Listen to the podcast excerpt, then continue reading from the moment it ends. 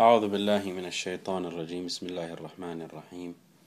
الحمد لله رب العالمين وصلى الله على محمد وعليه الطيبين الطاهرين.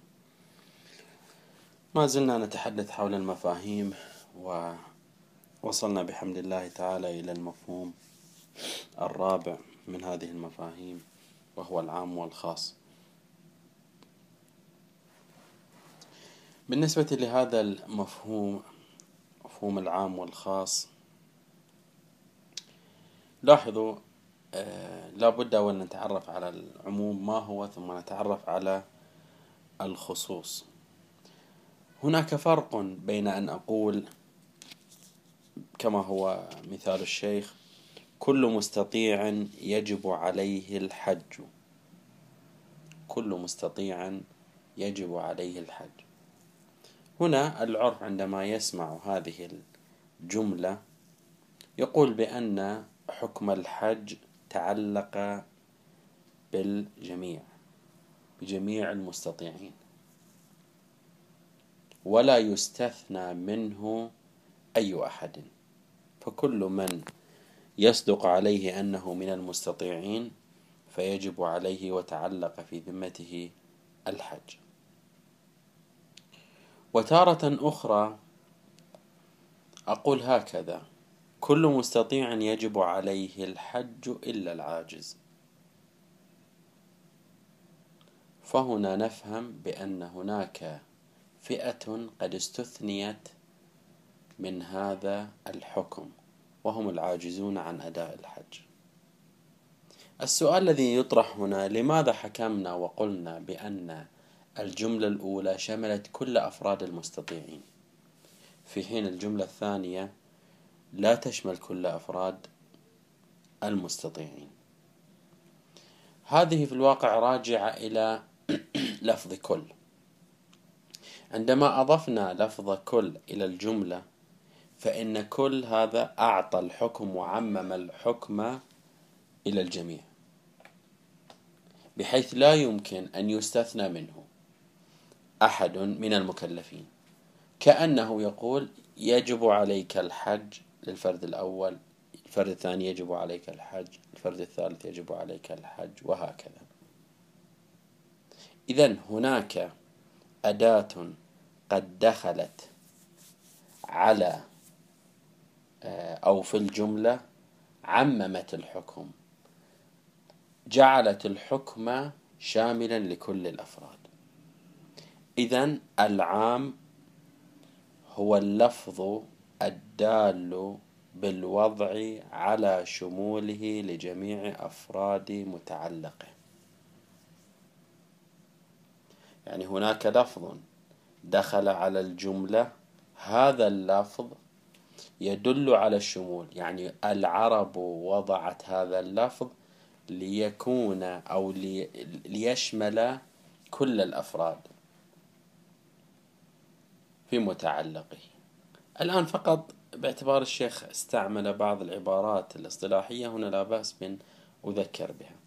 لاحظوا قال اللفظ الدال بالوضع تارة الألفاظ تدل على معانيها بالوضع يعني هناك لفظ وضعت وضعته العرب لمعنى معين. هذا لفظ موضوع لهذا المعنى. وتارة اللفظ لا يدل على معناه بالوضع وإنما يدل على معناه إما بقرينة إما بسياق معين وغير ذلك. هنا ألفاظ العموم هي ألفاظ وضعتها العرب للدلالة, للدلالة على التعميم إذا لفظ الدال بالوضع على شموله لجميع أفراد متعلقه. لاحظوا لدينا ما يتعلق به لفظ العموم يعني كل تتعلق بشيء. بمجرد أن ترتبط كل بهذا آه، الشيء وهو المتعلق العموم متعلق أداة العموم الحكم الموجود في هذه الجملة أو هذه القضية يعمم على كل الأفراد الذين ينطبق عليهم لفظ كل مستطيع. مثلا كل مستطيع يجب عليه الحج. كل هذا أداة العموم. مستطيع متعلق أداة العموم. إذا الجملة تريد أن تقول هؤلاء الأفراد الذين ينطبقون ويكونون تحت مظلة كل مستطيع يتعلق بهم الحج. بلا ب ب ب بسبب هذه اللفظة لفظة كل. إذا العموم هو ذلك اللفظ الدال بالوضع على شموله لجميع أفراد متعلقه. إذا عرفنا معنى العموم ومعنى العام فبالمقابلة نعرف معنى الخاص. نرجع إلى المثال. كل مستطيع يجب عليه الحج إلا العاجز.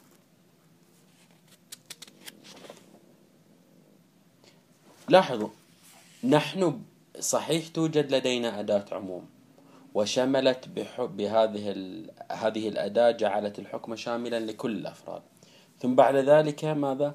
استثنت منه أخرجت مجموعة منه. هذا الإخراج هو لم عطل إن صح التعبير عطل فعل وعمل كل. أداة العموم. لأنه عندما تقول كل يعني يفرض يست... لنفترض أن لدينا عشرين مكلف وقال كل مستطيع يجب عليه الحج. فإن كل تدل على أن عشرين شخص يجب عليهم الحج.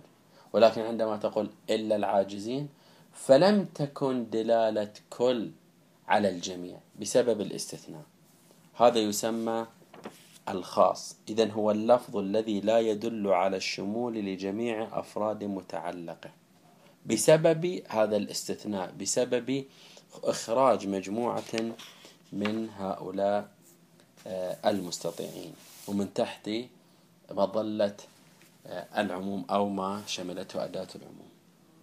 إذا لدينا ألفاظ عامة لدينا قضايا عامة. هذه القضايا يعمم فيها الحكم يشمل فيها الحكم جميع من تعلق به أو كان موضوعا لهذا الحكم؟ ولدينا في مقابله جملة خاصة قضية خاصة. هذه القضية تخصص لنا تضيق لنا ذلك العموم. ولله على الناس حج البيت من استطاع إليه سبيلا من استطاع إليه سبيلا. إذا لاحظوا أنه ضيق لا يجب على جميع المكلفين ولكن يجب على المستطيعين في هذا السياق. إذا في أي قضية في أي جملة في أي آية رواية إذا وجدنا لفظ العموم فتكون الجملة عامة. تكون الجملة عامة وداخلة ضمن العمومات إلا أن يأتي ما يبطل ذلك العموم.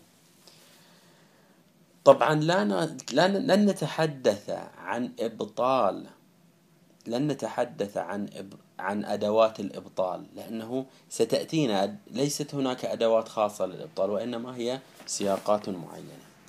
ولكن العموم له ألفاظه الخاصة. إذا هناك ألفاظ في اللغة العربية هذه الألفاظ تدل على أو تعطي معنى العموم تعمم هذه الجملة وهذه القضية. مثل أفضل مثال لأدوات العموم هي كل. كل أصلا موضوعة لهذا المعنى للتعميم. كل نفس ذائقة ذائقة الموت. هنا بعد لا نستطيع أن نستثني أحد. فكل فأي فرد ينطبق عليه أنه نفس فإنه سيذوق الموت. اللفظ الثاني ما في معنى كل. لاحظوا كل تدل بالوضع. هناك بعض المعاني أيضا تدل بالوضع على تدل بالوضع على العموم. وهي في معنى كل. تعبير آخر مترادف على سبيل المثال. مثل جميع جميع الطلاب مشمولون بالامتحان. عامة كافة تمام أي ودائما. كل هذه الألفاظ تدل على الدوام تدل على آه، العموم يعني الحكم يكون شاملا. الأداة الثالثة وقوع النكرة في سياق النفي. وقوع نكرة فيه نكرة ما هو في كما في المثال لا شريك لله. شريك هنا نكرة. وقعت في سياق نفي. نريد أن ننفي الشريك النفي بارتباطه بال بالنكرة فإن النتيجة يكون أنه تعميم. لا يوجد شريك لله. لا يوجد شريك لله. الأداة الرابعة وقوع النكرة في سياق النهي. لا تشتم أحدا. لا تشتم أحدا. نكرة أحد وقعت في سياق النهي لا تشتم. ثم بعد ذلك قال أحدا يعني هذا النهي عن الشتم شامل لكل الأفراد. لكل الأفراد. الأداة الرابعة الجمع المعرف بأل. الجمع المعرف بأل. تأتينا يأتي جمع معين فيضاف له ال أو اللام حسب يعني خلافهم في هذا السياق. يقولون هكذا احترم العلماء. احترم العلماء. هنا الألف واللام أداة تعمم العلماء فاحترم كل العلماء علماء الفيزياء وعلماء النحو علماء الفقه علماء الهندسة وغير ذلك. احترم العلماء. وتارة يكون المفرد هو الذي عرف بالألف واللام. احترم المؤمن فكل من ينطبق عليه أنه ينطبق عليه عنوان المؤمن يجب عليك احترامه. إذا هذه ستة ألفاظ دلت على العموم. يعني عندما تأتي هذه الألف يأتي أحد هذه الألفاظ في جملة آية رواية مقولة نستفيد العموم. العربي يستفيد أن هذا الحكم أو متعلقه كله مشمول تحت هذا العنوان. مثال عام قال إن الله يحب التوابين ويحب المتطهرين. التوابين جمع محلا بالألف واللام. المتطهرين جمع محلا بالألف واللام. فالله سبحانه وتعالى يحب كل التوابين ويحب كل المتطهرين. هذا آه، ما يرتبط بألفاظ العموم. أيضا في هذا السياق الأصوليون قسموا العموم إلى ثلاثة أقسام. إما عموم استغراقي أو عموم مجموعي أو عموم بدلي. لاحظوا سأعطي ثلاثة أمثلة حتى نتبين الفرق بين هذه العمومات. تارة يأتيني أمر يقول احترم كل عالم. احترم كل عالم. وتارة يأتيني يقول لي اعتقد بأئمة بإمامة الأئمة الاثني عشر. اعتقد بإمامة الأئمة الاثني عشر. ويأتيني عموم ثالث يقول نعم. اعتق أية رقبة شئت. اعتق أي رقبة شئت. لاحظوا في الحكم في الجملة الأولى الحكم فيها ماذا؟ ينحل إلى جميع أفراد ذلك العموم. ولا يحصل الامتثال إلا بإكرام كل هؤلاء العلماء. فلو كان عندي خمسون عالما وقال لي احترم العلماء أو عفوا احترم كل العلماء أو كل عالم. فكل واحد كأنه قال لي احترم الأول احترم الثاني احترم الثالث احترم الرابع. وبعبارة أدق قال لي احترم الأول واحترم الثاني واحترم الثالث واحترم الرابع وهكذا إلى الخمسين.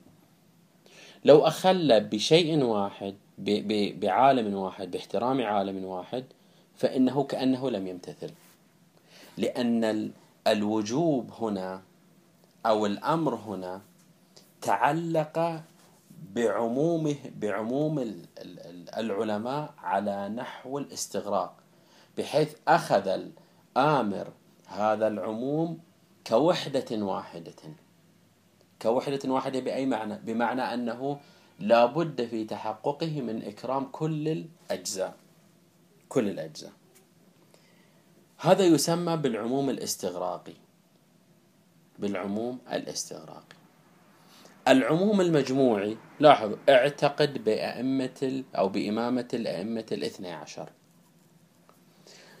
هنا لا ينظر إلى الأفراد وإنما الحكم تعلق بالمجموع بما هو مجموع. فلو اعتقد ببعض دون آخر لم يمتثل. لاحظوا الفرق بين العموم الاستغراقي هناك وجوبات لكل فرد من أفراد العموم. أكرم الأول وأكرم الثاني وأكرم الثالث. في العموم المجموعي أخذ هذا المجموع هذا الكل بمجموعه فقال اعتقد بإمامة الأئمة الاثني عشر. فلو اعتقدت بإمامة مثلا نصفهم لم ينفعك. اعتقدت بإمامة الثلث لم ينفعك. اعتقدت بإمامة الجميع إلا واحد أيضا لم ينفعك ولم تمتثل للمأمور به. فإن الاعتقاد بالبعض لا. نعم يعد اعتقادا مجزيا وإنما الاعتقاد بالجميع هو الذي يجزي. لاحظوا في هناك وجوب واحد وهو الأمر بالاعتقاد بالمجموع. أما الاستغراق لا هناك أمر منحل ينحل إلى بعدد أطراف هذا الكل. أما العموم البدلي العموم البدلي الأمر موجه لاحظوا أعتق أية رقبة شئت. هو يريد منك تحقيق واحد من هذه المصاديق. فإذا كان هناك لدينا عشرون رقبة عشرون عبدا يعني الرقبة المراد منها العبيد هنا. هناك عشرون عبدا وقال لك اعتق عبدا واحدا أو اعتق عفوا اعتق أية رقبة. فإذا وضع يده على العبد الأول وقال أعتقت هذا اشتريته وأعتقته. تحقق الامتثال هنا ولا يجب عليه إلا أن يمتثل بواحد. فهنا العموم صحيح جاء بصيغة أو الجملة جاءت أو الأمر جاء بصيغة العموم ولكن تحققه بفرد واحد. خلافا للمجموع الذي ينظر فيه إلى الكل ككتلة واحدة أو الاستغراق الذي ينحل ذلك العموم ذلك الأمر بعدد أطراف ذلك العموم.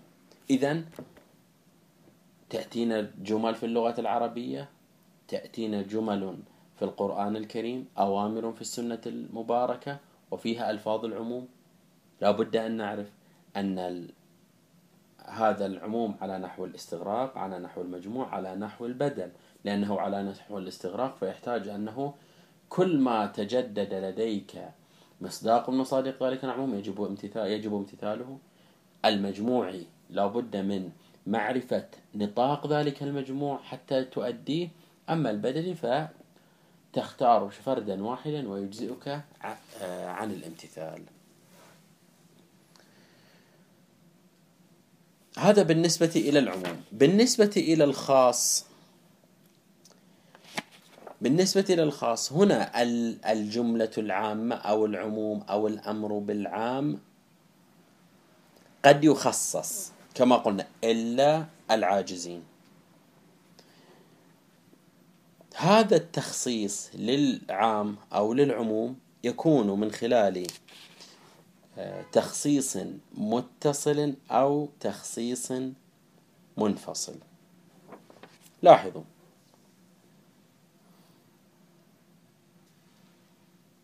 لاحظوا عندما يأتيني مث يأتيني آه، أمر يقول لي أكرم كل العلماء إلا علماء النحو. على سبيل المثال.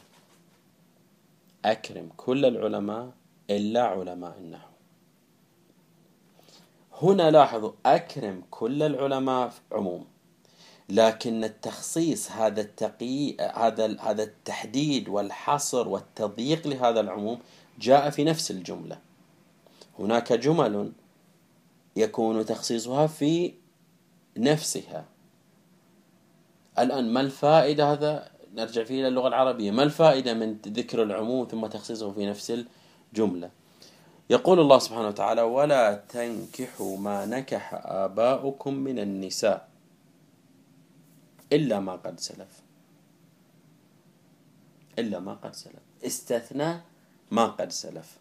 استثنى ما قد سلف إذا هنا ولا تنكحوا ما نكح كل من كل من نكحها الأب كل من تزوجها الأب لا يجوز إلا ما قد سلف إلا ما قد سلف إلا الذين آه، أنا فعلا لست متأكدا لكن إلا الذين كانوا سابقا يعني قبل نزول هذا هذا الحكم. أحتاج أتأكد من معنى هذه الآية. إذا هنا استثناء استثناء متصل. يعني الاستثناء في نفس الجملة.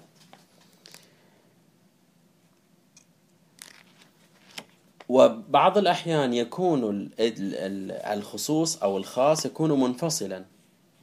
بأن تكون هناك جملة في العموم أمر بالعموم. ثم بعد ذلك تأتي آه، جملة أخرى أو أمر آخر يخصص ذلك العموم. نرجع إلى مثالنا. يقول هكذا أكرم كل العلماء كل العلماء. ثم بعد ذلك بعد يومين يأتي يقول لا تكرم علماء النحو. يستثنى علماء فبالجمع بينهما نعرف أنه أكرم كل العلماء إلا علماء النحو. هذه الجملتين بقوة الجملة الواحدة. إذا بعد الجمع يكون هكذا. أكرم كل العلماء إلا علماء النحو. وبذلك تكون الجملة قد أو العموم قد خصص. يكون العموم قد خصص من خلال ذلك ال من خلال تلك الجملة التي جاءت بعد ذلك خاصة أو مستثنية. لاحظوا في مثال آه، الخاص المنفصل. لاحظوا العام هنا يا أيها الذي بسم الله الرحمن الرحيم. يا أيها الذين آمنوا إذا قمتم إلى الصلاة فاغسلوا وجوهكم وأيديكم إلى المرافق وامسحوا برؤوسكم وأرجلكم إلى الكعبين. يا أيها الذين إذا قمتم إلى الصلاة سواء كان هذا القائم للصلاة محدثا ليس محدثا على طهارة ليس على طهارة. يقول له ما دمت تريد أن تصلي فيجب عليك أن تتوضأ. هذا هذا ما ما يستفاد منه. يا أيها الذين آمنوا إذا قمتم إلى الصلاة بمجرد قيامكم إلى الصلاة فاغسلوا وجوهكم يعني توضأوا لكن وردتنا روايات تخصص هذا العام. منها قول آه، الإمام الصادق عليه السلام فيما روي عنه قال قلت لأبي عبد الله قوله تعالى إذا قمتم إلى الصلاة ماذا يعني بذلك إذا قمتم إلى الصلاة؟ قال إذا قمتم من النوم. إذا قال في حال الحدث وأردت أن تقوم للصلاة فيجب عليك الوضوء. لاحظوا الآية المباركة عامة لكن خصصت بهذا الحديث الشريف. ما الفرق بين العام الخاص المتصل إذا اتصل الخاص بالعموم وإذا انفصل الخاص عن العموم؟ بالنسبة إلى الجملة العامة التي يكون فيها مت... يكون فيها ال... نعم التخصيص متصلا أصلا لا ينعقد كما يعبرون عام في العموم. يعني عندما يقول أكرم كل العلماء إلا علماء النحو ماذا يعني؟ يعني الجملة ليس فيها عموم. من الأساس الجملة خاصة بغير علماء النحو. فلا يقال بأن الجملة هنا عامة ولا يقال بأن الأمر عام هنا. خلافا للمتصل للاستثناء أو للخاص المنفصل. الخاص المنفصل عندما أسمع الجملة العامة عندما أسمع الجملة العامة يقول لي أكرم كل العلماء ينعقد في ذهني عموما فيقول أن الآمر يريد إكرام كل العلماء. ثم بعد ذلك بعد مجيء الخاص يخصص. بعد مجيء الخاص يخصص. إذا نحن أمام ظاهرة طبعا على المستوى الخارجي لا يوجد فرق فأنا بالنتيجة سوف أخصص ذلك العام وألتزم بما بقي بعد التخصيص سواء كان المخصص متصلا أو منفصلا. ولكن من باب التحليل يعني الآن إذا سمعت عموما سنأتي الآن في الشروط. إذا سمعت عموما فهنا يجب البحث عن الخاص. لأنه احتمال التخصيص. لاحظوا نقرأ هذا المقدار باعتبار فيه نحو من التعابير الاصطلاحية. قال الفرق بينهما. لا فرق في النتيجة بين الخاص المتصل والخاص المنفصل وإنما الفرق بينهما في شيء آخر وهو أن العامة مع الخاص المتصل لا يدل على العموم وإن كانت هناك أداة العموم كل وذلك لاقترانه مباشرة بالخاص. فكأنه من الأساس يمنع من انعقاد عموم بهذه الأداة. وأن العام مع الخاص المنفصل يدل على العموم. فإذا العام المنف... العام المنفصل عنه الخصوص أو المخصص ينعقد فيه عموم. وإنما يخصص عمومه بالخاص المنفصل. ولأجله لا يؤخذ بالعام الذي يدل عليه. إذا كانت لدينا جملة عامة أمر عام وأعلم بأن هناك مخصص لها هنا يجب البحث عن ذلك المخصص. يجب الالتفات إلى ذلك المخصص ولا أعمل بالعموم. وذلك لأن دلالة الخاص على المعنى وظهوره فيه أقوى. ها. هذه نقطة أساسية. لاحظوا لماذا عندما جاءني عام وجاءني نتحدث عن المنفصل. جاءني عام وثم جاءني مخصص كانا منفصلين. لماذا أقدم الخاص على العام؟ وبتعبير آخر أنا عندما تأتيني ال... يأتيني الأمر الأول يقول لي أكرم كل العلماء. فيشمل حتى علماء النحو. ثم بعد ذلك تأتيني جملة أخرى. تقول لي لا تكرم علماء النحو. هنا ماذا أفعل حتى أجمع بين الأم بين العام والخاص؟ فأكرم كل العلماء وأستثني علماء النحو. لماذا أستثني علماء النحو؟ لماذا قد بعبارة أصولية لماذا قدمت الخاص على العام؟ هنا هنا الأصوليون يطبقون مسألة الظهور. فيقولون دلالة الخاص على المعنى وهو عدم إكرام علماء النحو. أظهر أظهر في الدلالة من دلالة العام على شمول علماء النحو. ويقدم الأظهر على الظاهر. إذا بتعبير آخر العام يدل على بظهوره يدل على طبعا بعد وجود المتصل بعد وجود الخاص. العام بعد وجود الخاص نقول يحتمل أن يشمله يشمل العلماء النحو ويحتمل أن لا يشمله. هو ظاهر في شمولهم ولكن الخاص أظهر في عدم الشمول. إن لم نقل نص في عدم الشمول في عدم شمول علماء النحو لأنه يقول لا تكرم علماء النحو. وذلك يقول أكرم علماء النحو أكرم علماء النحو. إذا يقول وذلك لأن دلالة الخاص على المعنى وظهوره فيه أقوى بل ربما نقول أنه نص في المعنى. أقوى من دلالة العام والأقوى دلالة يقدم على غيره عند التعارض بينهما. إذا نحن أمام أمام ظهورين على أقل تقدير أمام ظهورين أحدهما ظاهر في الشمول والآخر ظاهر في عدم الشمول. هنا كيف نجمع بينهما؟ نجمع بأن نقول نق... نعم نخصص العام. يعني نقدم الخاصة على العام. فنقيد ذلك العموم. فلا ندخل علماء النحو في عملية الإكرام وفي فعل الإكرام. هذا اللب موضوع العموم والخصوص. لب هذا الموضوع فيما لو كان هناك مخصص منفصل. كيف نتعامل مع العموم؟ هل نبقي العموم على عمومه أو نقدم الخاص على العام؟ ولذلك قلنا بأن هذا من أحد مفردات بحث الظهور حجية الظهور. ثم بعد ذلك الشيخ ينتقل إلى شرط الاستدلال بالعام. هنا بعد أن تبينا وقلنا بأن هناك مخصصات منفصلة عن العموم هنا لابد في العمل بالعام من البحث والفحص عن مخصص له. لأنني لا أعلم خصوصا في الشريعة لأن دأب المشرع قائم على أنه يأتي بالعمومات ثم بعد ذلك يأتي بالمخصصات فيما بعد. يأتي بالعمومات في القرن الأول ويأتي المخصصات القرن في القرن الثاني مثلا أو في القرن الثالث أو بداية مثلا في سنة خمسين ويأتي المخصص في سنة سبعين مثلا. إذا ما دام أن سيستم الشريعة صح التعبير كان نظام الشريعة قائم على أن المخصصات أكثرها منفصلة.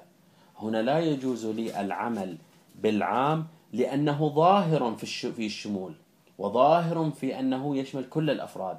ظاهر ربما يكون هناك دليل أقوى وظهوره أقوى من ظهور العموم فلا بد من تقديم الأظهر على الظاهر كما قيل. إذا هنا لابد في العمل بالعام في حال المخصص المنفصل من البحث والفحص عن المخصصات. إذا كانت هناك آية مباركة فيها عموم لابد من البحث بقية الآيات عن مخصص. في بقي في الروايات عن مخصص عنها بناء على تخصيص الآيات المباركة بالأحاديث. الآن من الجهة العملية بعد اتضح الأمر كيف نستفيد الحكم من العام والخاص. أولا يعمل الفقيه إلى التأكد من أن اللفظ في الآية أو الحديث الذي هو في معرض الاستدلال به يعطي معنى العموم فيه عموم. ثم بعد ذلك طبعا فيما لو لم يكن هناك مخصص متصل. ثم بعد ذلك إذا كان لا يوجد فيه مخصص متصل نذهب إلى المخصص المنفصل نبحث هل يوجد هناك عن مخصصات منفصلة آية تخصص هذا المعنى رواية تخصص هذا المعنى أو لا. فإذا تأكد من عدم وجوده وأن هذا هذه الجملة عامة ظاهرة في الشمول ظاهرة في أنها شاملة لكل الأفراد. يقوم بتطبيق آه، قاعدة الظهور فيقول أن هذه اللفظ هذه اللفظة عامة وظاهرة في شمولها لكل الأفراد والظهور حجة فيكون هذا الظهور هذا الحكم شاملا لكل الأفراد بسبب ومن خلال قاعدة الظهور. وهي كما يقول شمول الحكم العام لما عدا ما أخرجه الخاص من الأفراد. أما لو وجدت هذا في هذا تعليقه فيما لو كان هناك مخصص. إذا كان هناك مخصص فإنني أقدم الخاصة على العام. بمعنى أنني أقوم بعملية استثناء هذا الذي خصصهم. المخصص أستثنيه من القاعدة الكلية. فنقول مثلا يجب الحج على كل مستطيع. بعد ذلك جاءتني مقولة أخرى قال لا يجب الحج على لا يجب الحج على الأطفال مثلا أو على العاجزين. فأستثني العاجزين عن ذلك العموم. هذا لب وخلاصة ما يمكن أن يقال في العام والخاص يبقى أو تبقى المفردة الأخيرة من مفردات الظهور وهي المطلق والمقيد. وإن كان هناك تشابه بينهما إلا هنا أن هناك نكتة خاصة في مسألة المطلق والمقيد نأتي على ذكرها. والحمد لله رب العالمين.